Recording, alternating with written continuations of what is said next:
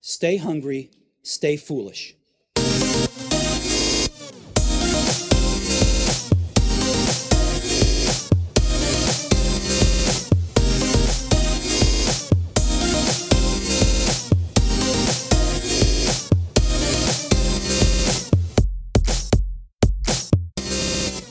Our next guest on the Innovation Show is a British scientist, author, broadcaster, and member of the House of Lords. She has 32 honorary degrees, is an honorary Australian, a CBE holder, a French Legion d'honneur holder, amongst a plethora of other degrees, including an honorary fellowship of the Royal College of Physicians and many, many other awards. She has written many bestsellers, including A Day in Life of the Brain, Mind Change, The Private Life of the Brain, The Human Brain, Brain Story, ID, Tomorrow's People and the novel 2121.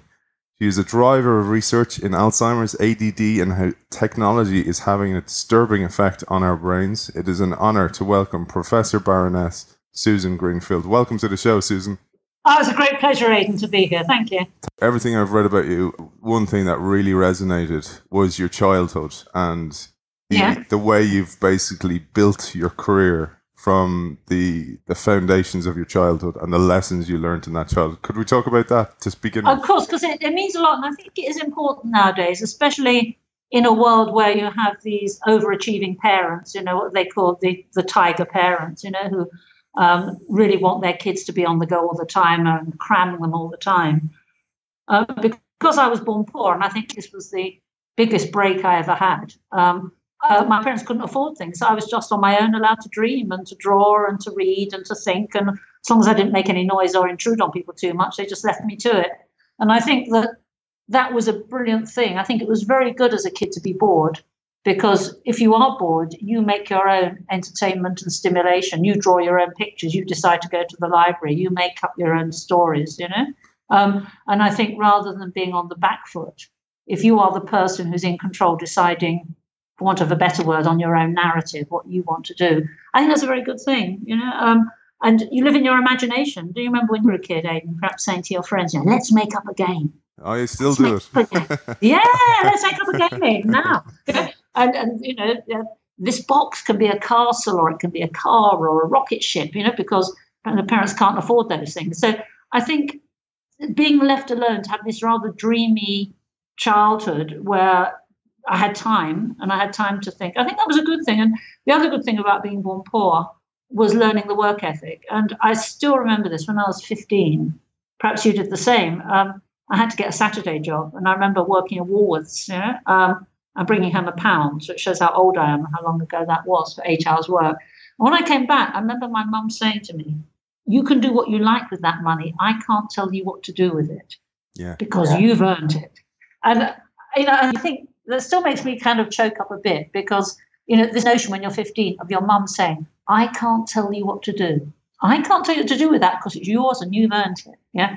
Now how many middle class kids um, you know have the banker mum and dad giving them endless treats and, and so on you know aren't they missing out on that? Aren't they missing out on that fabulous feeling of empowerment and freedom and independence and the confidence that, that gives you when you've earned your own money? And i think again, that was a lesson my mum taught me. Um, that I feel sorry for people that have just had handouts all the time and haven't had to get that feeling. You've earned the money, and no one can tell you what to do. And I think for me, that's the sort of you know message of my life is not liking people telling me what to do. If you do it yourself, you're not dependent on people. But but that lesson is you're almost deprived that lesson if you're too wealthy or, or you're not made, Yeah, made go through these- those. Yeah. Yeah, and, and also. Um, Again, you know, if you're poor, your skin's good because you're not under sun damage. I remember, I remember all my mates going off on exotic Mediterranean holidays and coming back brown, whereas we were sitting in Eastbourne or Bournemouth in a bus shelter in the rain. You know, so playing crazy golf if it in between the showers.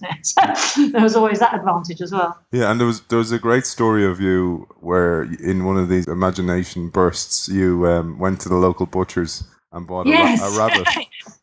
yeah, I did that because I was just curious. And again, this is why having the, the parents I had who were, on the one hand, totally loving and supportive, and at the same time had no money, that's the perfect combination. You need both, yeah? Yeah. And so when I said I was going to the, you know, oh, fine, dear. You know, it's like when I said I was going to do Greek, you know, oh, fine, dear. You know, you know best. And so my little brother, who was then about three, Um, I was about 15 or 16, and he actually watched me do this dissection with my mother's dressmaking scissors, you know, which was not ideal. And I remember him saying, as he looked at this dead rabbit, he said, when the rabbit was alive, he could see with those eyes, but now he can't. The eyes are still there, but he can't see anymore. And I thought for a three year old, that was quite a deep thought, you know? Very, very deep. And, and it, Yeah. it- but it, it really launched your brain then on, you know, deeper questions, philosophy, what's going Yeah. on with the Well, mind, etc. Yeah, I think if you have time, and nowadays I think kids are time deprived or they're so hooked onto the screen, you know, where it's mandating to give fast responses all the time. I think if you have time on your hands, you do have time to have in between what comes in and what goes out. You have time to add your own thoughts and ideas and perspective and to join up the dots in your way. And I think that's a very important thing to do because that is the start of them being creative because it's only when you have a framework and you make unusual associations, you know, compared to the normal ones, that you can actually appreciate that that's something that's meaningful or interesting. Whereas if you're living in the moment and responding to inputs very quickly or multitasking, when do you have chance to add your own value? When do you have chance to add your own thoughts, your own perspective on things? You know, you just become a kind of second-rate computer otherwise. Yeah, this is one thing I've I've really noticed. Which science has, like many things, become everybody's collecting dots. So there's so much data in the world that they're collecting. Indeed. So glad you've raised that. I think this is one of the big problems with modern science, in that people are very impressed by data. Um, and there was Karl Popper, a philosopher from a long time ago, said science should really have falsifiable hypotheses. That's to say, you should be able to frame a question that you can test. Yeah. And nowadays, people are so frightened that they'll have the wrong answer because then they won't get grants. So much easier to have a very glamorous technique that's very powerful, but actually you don't understand what you see. So this is something called bias free research, B I A S, free. And it suggests that um, you don't have a hypothesis, you just collect lots and lots of data. You don't know what it means, of course, but you collect lots of data and the technique's very trendy and glamorous and expensive. But you don't actually understand what it is that you are seeing because you haven't interrogated it with a question. Yeah? And I think that this is one of the problems of much of modern science is that people have forgotten to ask questions and to formulate hypotheses in the enthusiasm to indulge in these wonderful techniques. And again, as I say, if you do that, if you are bias free and you're not asking questions, then you're not going to be wrong. So we had Ash Maurya on the show last week, and he he runs a company called Lean Stack, Lean Canvas, and their their whole hypothesis is to create those falsifiable experiments. If I'm going to go and create this product, is it going to fail? And exact same thing as you said, Susan. He said Yeah. that most CEOs and leaders don't want to lose face in front of their people, so they Exactly, won't they won't do it. But it's the way you succeed by failing. Yeah, yeah, and I think back to what we were saying earlier. I think if you've had, I wouldn't say struggle because, as I say, I think I had an ideal childhood, so I don't paint myself as some Dickensian victim, you know. But I think if you've had to do it for yourself, yeah, then I think you have a confidence that allows you to risk being wrong, and that's I think the best thing one could do for a kid is to give them the confidence. So as someone said, you know, if you never stretch yourself, how do you, how do you know how? Yeah, only those who go too far know how truly far they can go. Yeah, I You know, that. I, I think that. that, but that does require confidence, and sadly nowadays that seems a commodity that people aren't putting much prize on, and I think is very important to give kids the confidence to be themselves, to respect confidence in others and individuals and others, so that because inevitably we're all going to have problems, whether they're medical, financial, professional, personal. You know, the best you can do is have the confidence to cope with that, Yeah. and, and and strength of character to cope with it. You know. And, and as you said, when we don't let children go through that learning opportunity, we deprive them of, of the Yeah. opportunity. I think if, if you turn them into little machines, and a long, long time ago, there was a, way before the screen technologies, there was a, a rather strange program in the States called Hot Housing. I don't know if you heard of this, but they would have these little children and make them learn off endless facts, and they'd play the violin standing on one leg and do lots of part. You know, so they were very good performers, and they could recite things off. But I don't know how much original thought was there, or how much strength of character was there. Yeah, and and do you, know, do you know what I was thinking about when I saw the collecting the dots versus connecting the dots? Connecting Yeah. the dots is really a, a kind of a framework I felt for your whole career in a way because you talk about this as brain plasticity that that's how the brain grows through Yeah. connect connections. But before before we go there, Mhm. I, I, I thought people may think you, so you're a 15 year old, you bought a rabbit in the butcher's, you dissected, dissected the brain, and you went, I'm going to be a scientist. But that No, wasn't, that was no. far, f- far from the pathway. No, it was. So, okay, so when I was at school, um, and I'm sure many of your listeners will have sympathy with this, um, I really hated science because, again, there was no, the way it was taught, and I think it still remains the case to a certain extent, uh, there was no room to have your own ideas. So, um, I remember doing the amoeba, for example, you know, and you drew a circle, then you drew a kind of egg timer, then you drew two circles, and that was the amoeba reproducing, for example. Yeah um, or distilling water where you stenciled conical flasks. And no one told me why that was an interesting thing to do, why you'd want to distill water, what was the point of having distilled water. And that was chemistry. yeah. Um, so there was no room to have any insights or thoughts, or and certainly it didn't seem to enrich my life in any way. I didn't know what distilled water was, and I thought the amoeba led a pretty boring life. So, um, meanwhile, the humanities subjects, literature and history, um, had much more scope about why wars started, why people fell in love, what relationships were, how things changed or didn't change according to culture and era. And in particular, um, I got very attracted to Latin and Greek, to the classics, simply because those civilizations ask the truly big questions like what is destiny, what is revenge, uh, how, what is free will.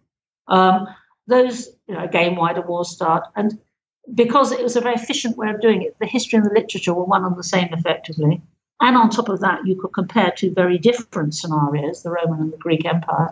That the whole thing had a completeness to it and exercised so many different skills and so many different aspects of human knowledge that you can see why in the old days the Victorians thought this was the really well-rounded, complete education. And I never for one minute have I ever regretted doing. I did classics and maths, pure maths, and, and for me that was the most exciting, wonderful, intellectually stretching, enlightening um, education. And meanwhile, the old um, algae and the spirogyra and the amoeba and the distilled water. I mean, you can see that came nowhere close Yeah. to what classics could offer. Um, the math was just like doing Sudoku. That was just a sort of, a, you know, really mind stretching thing on the side. But really, although to do math, you need the same analytical powers as you do to deconstruct Latin and Greek sentences. So again, it was all of a piece, and I felt I had a very well-rounded education that you know rehearsed many things, and of course gave you a facility for languages, background to how languages work, how sentences work, which in turn help with writing. So things as mechanical as that, right through to lofty ideas about what is consciousness and you know what is an individual. Um, and it was that that prompted me to do the brain because I'm just so fascinated and still in the physical basis of consciousness and, and what that is and how the subjective and the objective relate to each other. Yeah, and you, you can see that you did this with your brain. So connecting the dots again. Here you Yeah. connected your left brain and your right brain. well, really just- different sides. Like, because I remember reading the Odyssey. I, I did classical studies as well, and I remember Yeah, reading yeah. the Odyssey and just going, "This would be the most amazing movie," and just Yeah. you, you immersed yourself and you you were Odysseus in it. You just became, exactly. And, No, and- I mean, compare compare Odysseus with video game, for example. Yeah. Would it be much better if kids read Homer now, in, albeit in translation? Yeah, Than, absolutely. You know, I mean, all these other kind of goody baddie things, yeah, they, they they lack a dimension somehow that, for example, Homer has. You know, where you have these layers of the gods and destiny and different people with their different forces and intertwining and how happenstance coincides with destiny at different times and how an individual survives those things. You know, I mean, even when you're 11, you read that. It's a really big canvas to paint on, you know, compared to just sitting in front of a little screen playing some game that requires the attention span of a gnat. yeah. And, and before before we go there, because I really would love our audience to hear about Yeah. this because you you talk about this mind change is equivalent to climate change, and I can absolutely agree with you and totally agree. With you. But I just want to kind of finish how you got there. So. You, you end up getting uh, an honorary. Um, you got you Yeah. got a grant to go to Oxford. Yeah. Absolutely So- excelled. Yeah. Yeah. So, so what happened was I was born into a working class family, but another lucky break I had was my dad was Jewish, and um, without sounding too stereotyping, in Jewish culture there is great respect for education. So, um, although I was brought up in a secular way because my father wasn't actually religious, the cultural attitude of my Jewish side of my family, and indeed my father, to education and learning was one that wouldn't necessarily have been expected of someone of our socioeconomic standing. You know, so although we had no books in the house and we were dirt poor, we played chess a lot, we argued a lot, we debated a lot. Um, and I was always encouraged at school, you know, always to, to do it. When I brought a school report home, my rich uncle would give me a 10 shilling note, you know, as a reward. And I thought I was Lady Rothschild with that. Yeah. So, um, so it was that combination of a very supportive background, but with no money, that I think did it. And then I went to a very good school in London, an elite school in London, and then on to Oxford, um, and did classics initially. But I got disappointed in philosophy because it was very linguistic and it didn't talk about consciousness. So I drifted from philosophy to psychology to physiology and ended up doing neuroscience, which for me was a very logical transition intellectually, but obviously um, surprises many when I say I don't have any basic science qualifications at all. I don't have any science O levels as they would have been in those days or science A levels. No. But that that's a huge advantage. Like I, when I when I when I read about you and your your background, I went straight away. I went to classics guides your mind in a certain way of thinking. So you story tell naturally. Yeah, exactly. But again, it comes to confidence. You see, it all comes down, and and anyone who's done Latin and Greek will know it's not an easy. It's not easy to learn Greek.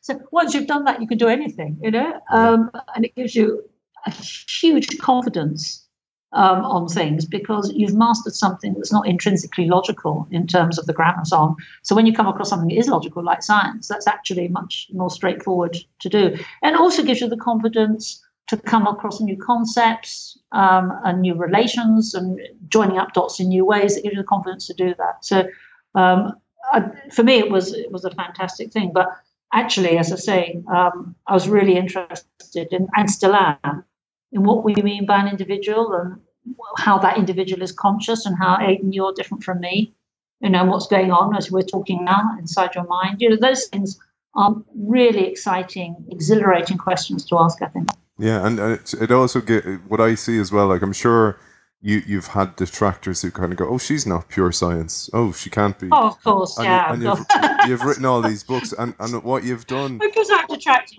Yeah, yeah. I, there'd be something wrong if I said, look, I've got you know a friend here who's got lots of original ideas and everyone agrees with them. I mean, would, how when does that happen? Never. You know, I mean, to have detractors, if, if as long as they challenge you courteously and not on a personal level, yeah. then that's a healthy thing. That's what scientists do all the time. You know, when we do our peer review papers, you know, they're subject to being criticized as I would criticize them. And it's only in that kind of crucible yeah. that you can work towards the truth. Yeah.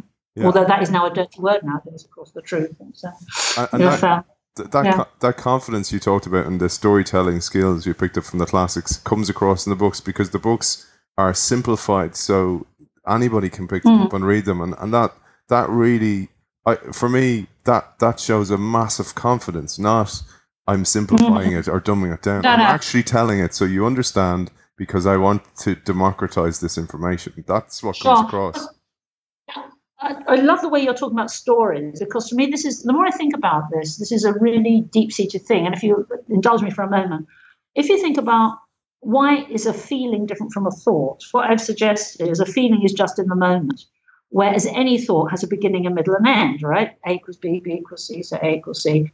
So you, with a thought, you end up in a different place to where you've started, as you would with a sentence, as you would with a story, as you would with a life story.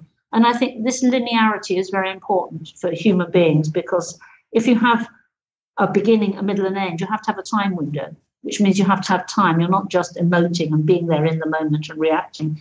And I think the notion of stories resonates very deeply with all of us. If I said to you now, once upon a time, you know, you'd be great. We all are.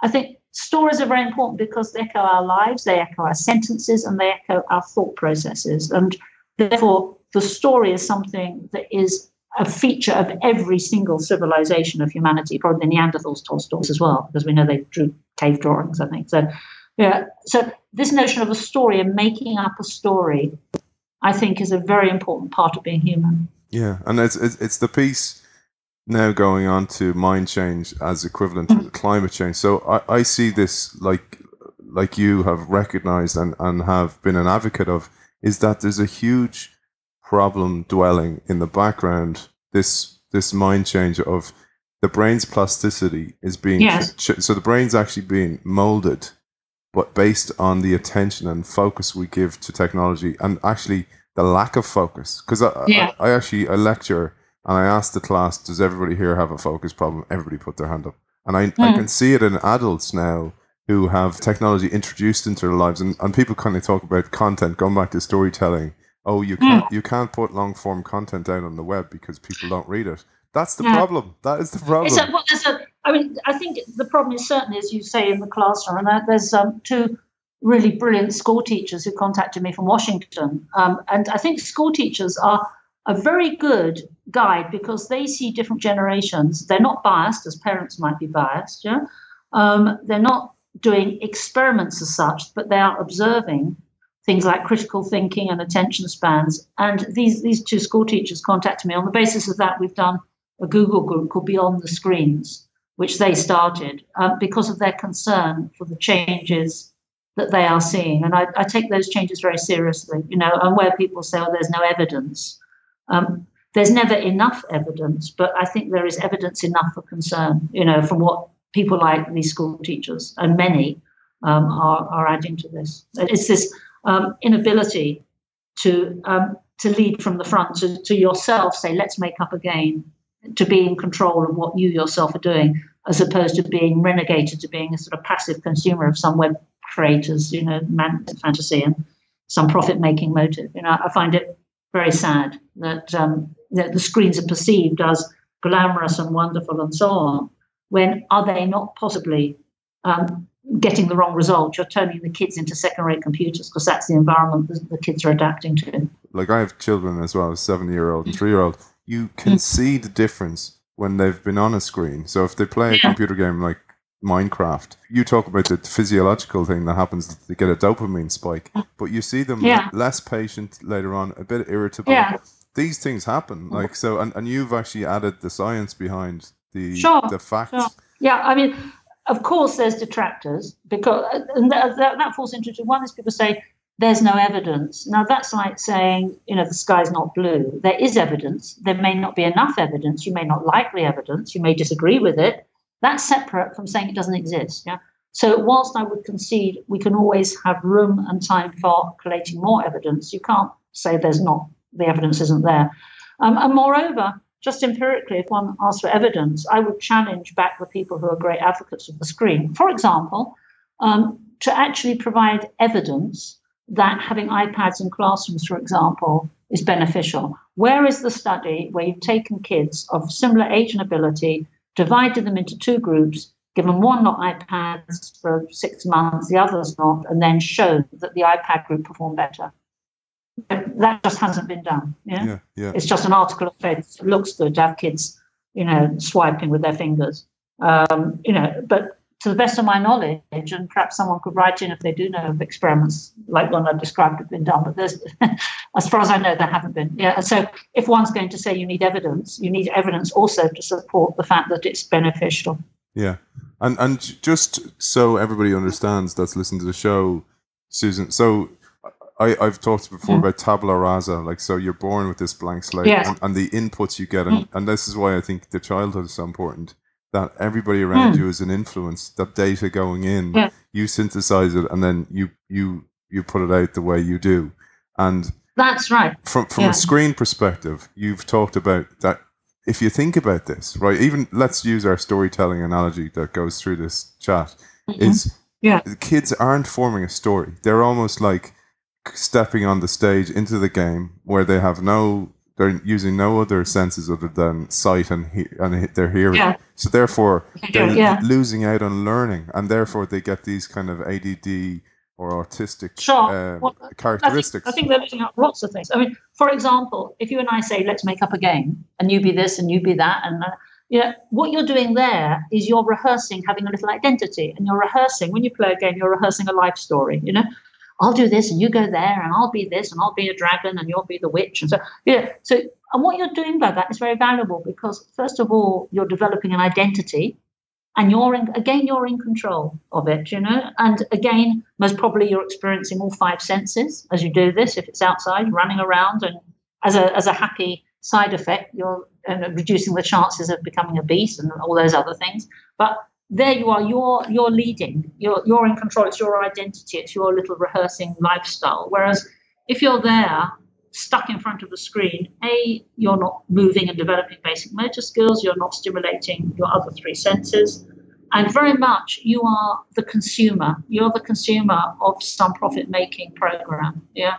You're not, You've you have limited options. Yeah. Whereas anything is possible in, in five domain. You can do anything. A box can be absolutely anything, you know, Yeah. you like. And it can change halfway through. And you can and that power of imagination and attention and confidence and identity, um, obviously, I, I feel quite strongly about this. I think those are things that can't be tested simply in an experiment, you know. Yeah. Um, and so when someone says, "Where's the evidence?" I think one needs to think about what kind of things you would expect to see or test. Yeah. Let's frame that now in the way the world is going. So the collecting the dots world is being replaced by automation and artificial Yeah. intelligence. So the future belongs to the people who ask the questions. It belongs to the people who connect the dots, and it belongs to people who aren't sitting in front of a screen all day. Yeah. Well, there's a brilliant quote. Um, if you've read my books, I think I actually quote it in, in Mind Change from Isaac Asimov. And in 1964, he predicted what life was going to be like 50 years hence. And there's this, people can look it up on the web. Look up Isaac Asimov, 1964. And he's about 50 years hence. And he said, the true elite of mankind will those who are creative, for they alone will do more than serve a machine. Serving a machine, I think, is not exercising the awful humanity. You're, you're turning yourself into a second-rate computer, basically, Yeah. or into or into a three-year-old, you know, who doesn't progress because you just have feelings and instant desires. You're emotionally volatile, you know, short attention span, slightly adversarial, not very good at empathy or relationships. The world doesn't mean very much. you Take it very literally Yeah. and there you are trapped in the moment you know and i personally wouldn't want that and i think that such people will be very vulnerable to uh, the few who don't know, who, who are thinking and planning So so how do you so you've you've actually plotted how you see it panning out in twenty one twenty one, and and I'd I'd love to just hear that as a, as a finale for this chat how you how you see it panning out, but how how you see the human succeeding in the world Yeah, that's yeah. machine well, it was, a dominated. dystopia. It, it was a dystopia and of course um, I, I, it's something I always wanted to do, write a novel, you know, and I did it. So there we are. That was in the bucket list. But basically, I, I, I etched out two caricature scenarios in the year 2121. And one was of the type I've just described the emotionally volatile, the perpetual child who lives for sensation, who has sensational times, which sounds great. But after a while, I think unremitting fun can be very boring if you're just having fun all the time, you know, if you're just having sensation all the time and it has no meaning, because I think human beings are in a search for meaning. And as an aside, um, I've often wondered why that might be perhaps the popularity of tattoos, because people are seeking something permanent in their life in Wow. some sense of identity. But that's that's just an aside. Just a, so so that's one possibility. The other, um, in my mind, were these people that were over cerebral, that never let themselves go, that never blew their minds, that lived in a world that was so planned out and so cerebral. Um, they had no direct feelings. And of course, you need both. And again, back to the classics. There's a play by Euripides called The Bacchae, which is just about that. It's about the wine force and the bread force, as he calls it, and how human beings need that balance. And if you don't have the balance, then um, you know perils await you. Yeah. But so, um, so for me, yes, I think what we're in danger of is a world that seeks desperately identity and meaning. You only have to listen to the news and look around you. Everyone wants a meaning to their thing. But at the same time, the environment in which they're placed is one that just gives them sensation and here and now returns rather than any deep seated significance or, or, or, strong sense of confidence. You know, and I think that, you know, there's always room to change. Know, so long as we recognize this and think about it, then we can, you know, the technology should be our servant, not our master, and that we should be our, it should be a means to an end, Yeah. not an end in itself. But then again, we do have to decide collectively what what, what we want the end to be. Yeah, and and one last thing. So because mm. the, with the brain's plasticity, means that it can be molded one way, but it also can be re- reverted, so it can actually be Yeah. brought the other way. So that's Yeah, there's a really there's a really nice study from a year or two ago actually where they took pre-teens who were obsessively using digital devices and they all scored very poorly on um, social interaction and then half of them were sent off to summer camp just for five days and they significantly improved their skills on that so um, the, the the mantra is the brain adapts to whatever it's rehearsing or whatever it needs to do and if suddenly you're in a summer camp with no digital devices, you'll adapt to that and be good at that. And if and if you're not needing to establish empathy and look someone in the eye and give them a hug, then you're not going to be very good at it because you're not rehearsing it. So, um, so the brain will always adapt and always evolve, and that's what it means again to be human. Is that that's what makes you unique because no one else is living your life, only you. That's a beautiful way to, to finish off today. Uh, so, Professor Baroness Susan Greenfield, it's been an honor talking to you. We could talk all Well, day. I've enjoyed it. Thank you. I look forward to part two, maybe in a few months. It's Lovely. I love, I love your accent. I can't. I. Likewise. Take care. And, okay. Bye Bye bye. bye. Bye.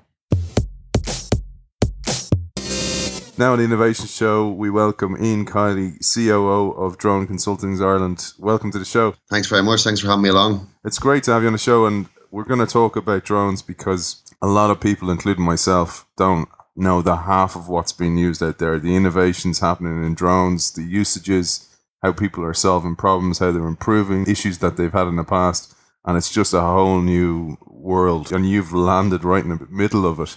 And you have a great event coming up on Friday 10th to the Sunday, 12th of March in the RDS. But before we even get to all that, it'd be great to understand your background, Ian, and how you got to where you are today. Yeah. So a good good few years ago, I was a caterer, a hotel manager, um, and I had a cafe and varying things, and I got pretty seriously injured. And over course of a few years, uh, kind of things slipped through my fingers. So I was laid up for 2014, and I was told I need to look at doing something new with my life. So I started studying drones, and um, the the rest is history. It's been a bit mad. Uh, we got in just at the right time, myself and my colleagues. Um, we decided to do the expo because nobody else was was doing everything all under one roof to, to gather people together. Like in the UK, they've loads of drone events, so you kind of have your business and, and your end user stuff separated. But here, I mean, there's only four million of us, or, or a bit more. So we we've pulled it all under one roof, and it's been very exciting. We've um, I, I'm really impressed with the amount of people that got on board. Yeah, so t- tell us about your your background because you come from FPV racers, and I, I actually when I read that I was like, what is that? So be great to understand that. I'm a licensed drone pilot. Uh, I've licensed from the Irish Aviation Authority, so we can apply to work in controlled airspace. And in general, they're pretty good about supporting us doing interesting new ideas. So uh, some of the types of stuff that we've been doing, we've been working with Dublin Fire Service, and we provide them with equipment and thermal imaging cameras, and we've been looking at how best we can use them there. And then one of my colleagues took on an agri project. We've the only precision agri drone in Ireland at present. Um, huge big beast of a machine, and we're, we're kind of demonstrating and looking for new ways to develop that. Um, and then I've done some data gathering for Dublin City Council, uh, some aerial photography. Like people, people think drones are about ca- cameras. They're actually more about sensors and the types of stuff you can do, building inspections, that kind of stuff. So we've spent the last two years developing these ideas and uh, perfecting our, our abilities to fly. And then in conjunction with that, you've got FPV, which is first person view racing, where guys build um, customized drones out of pretty much out of out of thin air. Uh, the drones race up to like 80, 90 miles an hour, and they look through 3D goggles and they only see what the drone sees. So it's a pretty interesting sport. It's, it's a whole other set of skills really than flying normal drones. Brilliant. And then here in Ireland, we a few of the surveyors now are using fixed wing drones, where uh, it is what it says in the tin. It's a small aeroplane with the similar cameras and stuff that we would have on on the multi rotor drones, and they're able to map really large areas. And the Irish military actually have quite a large fleet now of fixed wing drones that would be quite substantial in size, maybe maybe three or four meters in diameter, and some of those can stay aloft for you know many many hours. Yeah, because let, let's talk about some of the usages. Because I, I, stuff I've read from overseas is where they're using drones in war torn areas to actually mine, to, to, to sweep for mines. So they're actually flying over the ground, I- as you said, with sensors. sensing? That's- is there metal true. below? The guy that developed that actually I'm, I'm pretty friendly with him. Um, the industry is still quite small. Um yeah his that, that drone you're talking about has two uses. He can find mines and trigger them without any human interaction and the drone is unaffected by it. The same drone can then be fine-tuned and is used to look for radiation leaks. So they were recently um, up there at where, where they were putting the new building over chernobyl so they were flying their drone and doing everything remotely and using the drone to track the building moving into place. They surveyed the place in advance. And the devastating thing about it is each drone has to be crashed afterwards and left behind because it comes back radioactive. So that one instance, they're saving tons and tons of lives. In Africa, Intel are sponsoring a project where they're putting chips into the rhino horns. They're using drones to track the rhinos and catching the poachers by who are tracking the, the, the rhino. They're delivering medicines across vast distances. Oil companies are using them to, to track their pipelines to make sure they're not leaking. And because the drone isn't being manned by a person, the drone can actually be, in theory, going 24 7. So the likelihood of spillages has actually been decreased a lot as well. So every there's, there's so many industries you can touch off. Like we can map 20 acres in an hour, and by the next day we can give you a 3D model that can be manipulated, add roads and buildings and stuff. Um, you can link it to CAD, you can link it to augmented reality. There are guys here, uh, they, they film roads when they're putting them down. Uh, one of my business partners works for the state and he photographs roads, and the construction team get paid based on his photographs. Um, the list goes on and on. There's guys 3D using 3D printers to build drones from scratch, and I mean these are serious pieces of equipment. Yeah. And you can, uh, with the right sensors, you can do lots of things with them. You can buy sonar for your drone now for like you can buy a drone with sonar for 1,100 euros.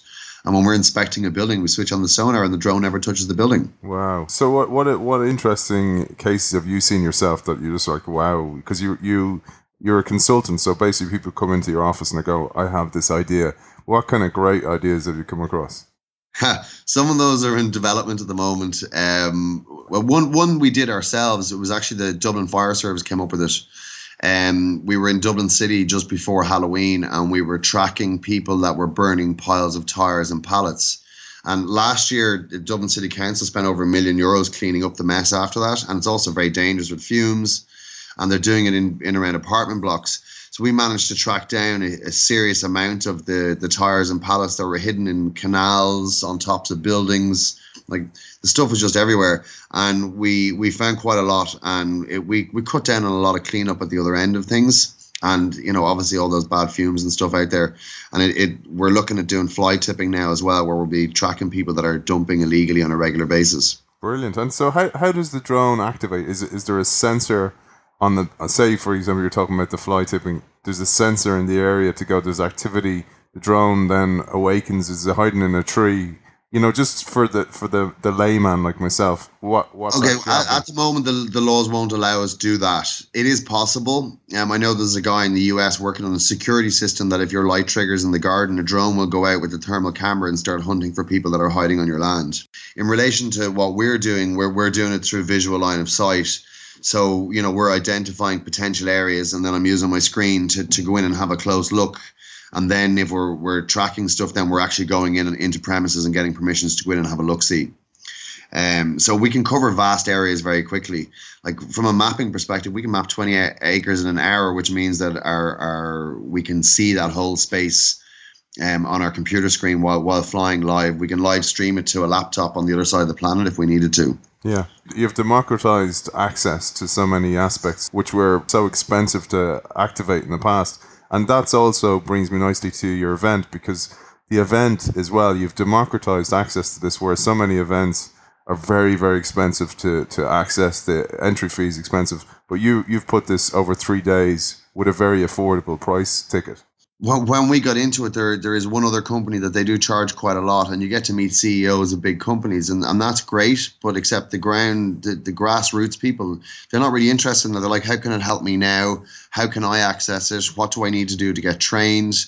And we, we're probably going to change how we do things a little bit next year. But we day one, the tenth, is a bit purely business to business day. And the likes of Mayo County Council and Samsung and Vodafone and Bank of Ireland have got behind us on it. So they see that the future uses. And we, we want people to learn about what we're doing, but we want them to, to trust it and have an understanding of it, and most importantly, respect it. Yeah, and what kind of speakers do you have? Because you've an amazing lineup of speakers, and uh, just to give people a taste of these people, because they might not have heard of it because it's such a new industry. Yeah, we do. We do have some really interesting stuff. We have a guy coming from Israel. Um, they're ParaZero. They're going to be talking about safety features for drones. So they they've got parachutes and that kind of stuff you can attach to the drone. Like, let's be realistic. A drone is still a machine. Things still can go wrong, and drones can fall out of the sky. So this guy is going to come over and talk to us about how we can Im- improve the safety on that. The drone I fly has six rotors on it, so if one fails, it'll fly on five. So we, we want to encourage that kind of stuff. And we have a company called Plotbox. Uh, they're an Irish-based company. They go around the world looking at cemeteries from above and figuring out how they can get more more grave sites in. DroneSAR is another Irish company. Uh, they have developed search and rescue apps that you can put into your drone. They can uh, two teams of four. The drone can find the person eight times faster. It can map a route in to go in and help the person, and it can also deliver a payload. Flyrite Drone Academy, they're going to come in and talk about doing um, training and, and getting people licensed. Denmark University are coming. They want to say the University of Southern Denmark are coming. They're looking to recruit technical Irish people to go and study drones in Denmark, and the EU are paying for that. And yeah, just just loads of really interesting people getting on board. The UAAI are coming. The Irish Aviation Authority are going to give a talk on safety and how the legislation might look in the future. Um, yeah, like every every day I pick up the phone and there's a there up in Northern Ireland, a guy has opened what we believe to be the first world. Um, it's it's going to be a drone and fixed wing airport. So half the airport will be for landing small aircraft. The other half the airport will be for flying drones, training drone pilots. There'll be an indoor FPV track, and then some of the manufacturers are putting their name behind it, and they're talking about doing centers of excellence. So just in, in and he's going to give us a talk too. We've Cormac Sreenan coming from um, University College Cork. Cormac is working on other ways to do uh, search and rescue with their drones, and he's he's big into developing sensors. So I can see them doing good stuff. Very smart guy. Uh, Mayo County Council they have aspirations to be a research and development centre for drones. They have space, they have funding, so they're going to come. They've done a bit of sponsorship with us, and they're going to come and talk to the people about, you know, if you want to set up your business, why don't you talk to us? We've got a, an educated workforce. And at the moment, we've got loads of open airspace and space space to go in and do your development in, in buildings and stuff. So yeah, really interesting things happening. Yeah, and we're watching the birth of an industry. I know you've been in that for quite a while, but for everyone else, there's still lots of opportunity here. And you mentioned the University of Southern Denmark be presenting at the event, but they're they're given a two year master's program in drone technology. They're recruiting Irish talent for that, and they're going to be at the event, right? That's right, Jed. They have a stand, and they're also given a talk. There's a serious amount of very educated people here with technical knowledge, and people the, the world are looking at it. So the Irish Aviation Authority are very much uh, up there with the leaders of, of writing legislation. The the US pretty much copied ours. Um, so when you combine that with an educated workforce, people trying to get back into the workforce, and we've got so many other technical companies here developing that uh, it's kind of a no-brainer to come here looking for people. Uh, I was at an event there uh, about ten months ago, and I was chatting to this fifteen-year-old kid, and I was like, "Oh, you know, you're an FPV racer." He goes, "Well, I've built my racing drone for my 3D printer. It works, but I can't afford the goggles and the control station." And um, I'm here to borrow other people's when they're sitting down so I can fly my drone. So wow. it's coming really from, you know, even the kids are doing it. And Brilliant. sometimes I find it hard to keep up with them because I'm nearly 40, you yeah. know. You're an old man in this space, man. I am. no, but like you, you really, it's great. I love the story of how you came from the catering business, saw this, love this, were passionate about it because that that comes across in in both your own side and in this event because this is a, a, passionate thing. This is an authentic thing. It's like somebody blogging. They're not getting paid for it. They're doing it because they love doing it, and that really comes across. And I think that's that's the appeal of this event. You know, Drone, Drone Expo Ireland. It's uh, it's and you and it's probably why you're able to get these people that won't go to other events as easily. Yeah, you've made some pretty good points there. Yeah, we're we're passionate about it, but we're not zealots. Uh, we're enjoying what we're doing. Um, my partners, Peter Downey and Ian McMahon, they have quite a bit of experience. It was the other Ian that got me in, got me interested. Um, and when we started looking around and going to meetings and things, we found there were other people like us, you know, that, that had a bit of experience, wanted to get a, a new industry up and running. And when we started saying, look, we're going to try out these mad things, other guys got on board. So we could, couldn't have done it without the support of maybe a dozen of the other people in the industry and then the standholders and stuff. This year we've spread out into more technologies. So we're going to have a lot of VR stuff there. Um, we're going to have some electric skateboards for people to try out. Uh, everybody has something interactive. We have a new waterproof drone that's going to be. Uh, it was a crowd-funded drone from the US that one of my partners identified, so we we brought one of those in for it. Um, the, we're borrowing some Orbiter twos from the Irish military. Be able to try those. Well, have a look. You won't be allowed to fly them. They're 100 grand each. Um, and uh, we've got thermal imaging. We've got just the list just keeps going on. And every time I open my laptop, somebody's coming to me with a new idea. And I think it's because we came into it with an open mind and we've kind of, you know, like you said, we've almost been blogging about it. And uh, on Facebook and Twitter, we're always kind of up to something interesting. So yeah, hopefully we'll make a few bob as well. It'll be nice. It takes five months to put on an event like this, you know. Yeah, absolutely, massive amount of effort put in. So, so what what advice would you have for somebody who's considering the industry? Um, you should go with an open mind. When, like, when I got into the idea of it, uh, I was writing notes and taking in ideas, and I was always very good at that. But when I sat down and actually did the course, that the the first step of getting licensed, afterwards I tore up my business plan. I wasn't thinking big enough. Like it is now a golden time, a perfect opportunity for people to get in. We've hardly scratched the surface and uh, it, the cost of getting involved in the industry has, has come down significantly. So the Irish Aviation Authority have reduced the cost of licensing. Uh, insurance isn't it's not mental yet. You know, people are doing are are trying to do things properly so that there are very few accidents. Um, and the, the cost of equipment high end like when I first bought my thermal camera, they were four thousand euros, and that was considered really cheap. But we can sell one now to you for two and a half thousand euros and you it can interconnect with my existing drone, so I don't even need to buy another drone. And the the manufacturer Yuneec tell me that they have a few more uh, cameras coming to support that. So um, they have a new drone coming as well that's designed specifically for for industrial work like inspections and stuff. And then DJI only released a new one yesterday for the same thing. So big organizations are paying attention to what we're doing, and the manufacturers are starting to build drones around that. Brilliant. Well, Um, I, I, I can see two or three years from now there being several hundred drone pilots all making a really good living here in Ireland. brilliant. And wh- where can people find out more information? So I know it's droneconsultantsireland.ie. Is Yeah. the website, but wh- where can people find you? You mentioned Twitter, etc. What what's the tag If name? you go to our Facebook page, Drone and Tech Expo, um, we we've constantly got information going up on that. We've stuff about speakers. When the when we're not imminently getting ready to have an event, we post whatever stuff we're working on at the time. And there are many people we've advised and we've shown them the equipment we supply, and we've said, actually, you know, you're you're better off getting equipment elsewhere. But come and talk to us. Throw your idea at us. We're not interested in stealing people's ideas. We're into, interested in developing ideas. And uh, feel free to drop us an email as well, droneexpoireland at gmail.com. Brilliant, Ian. Well, Ian Kiely, COO of Drone Consultants Ireland. Thanks for joining us. Thanks, Ed.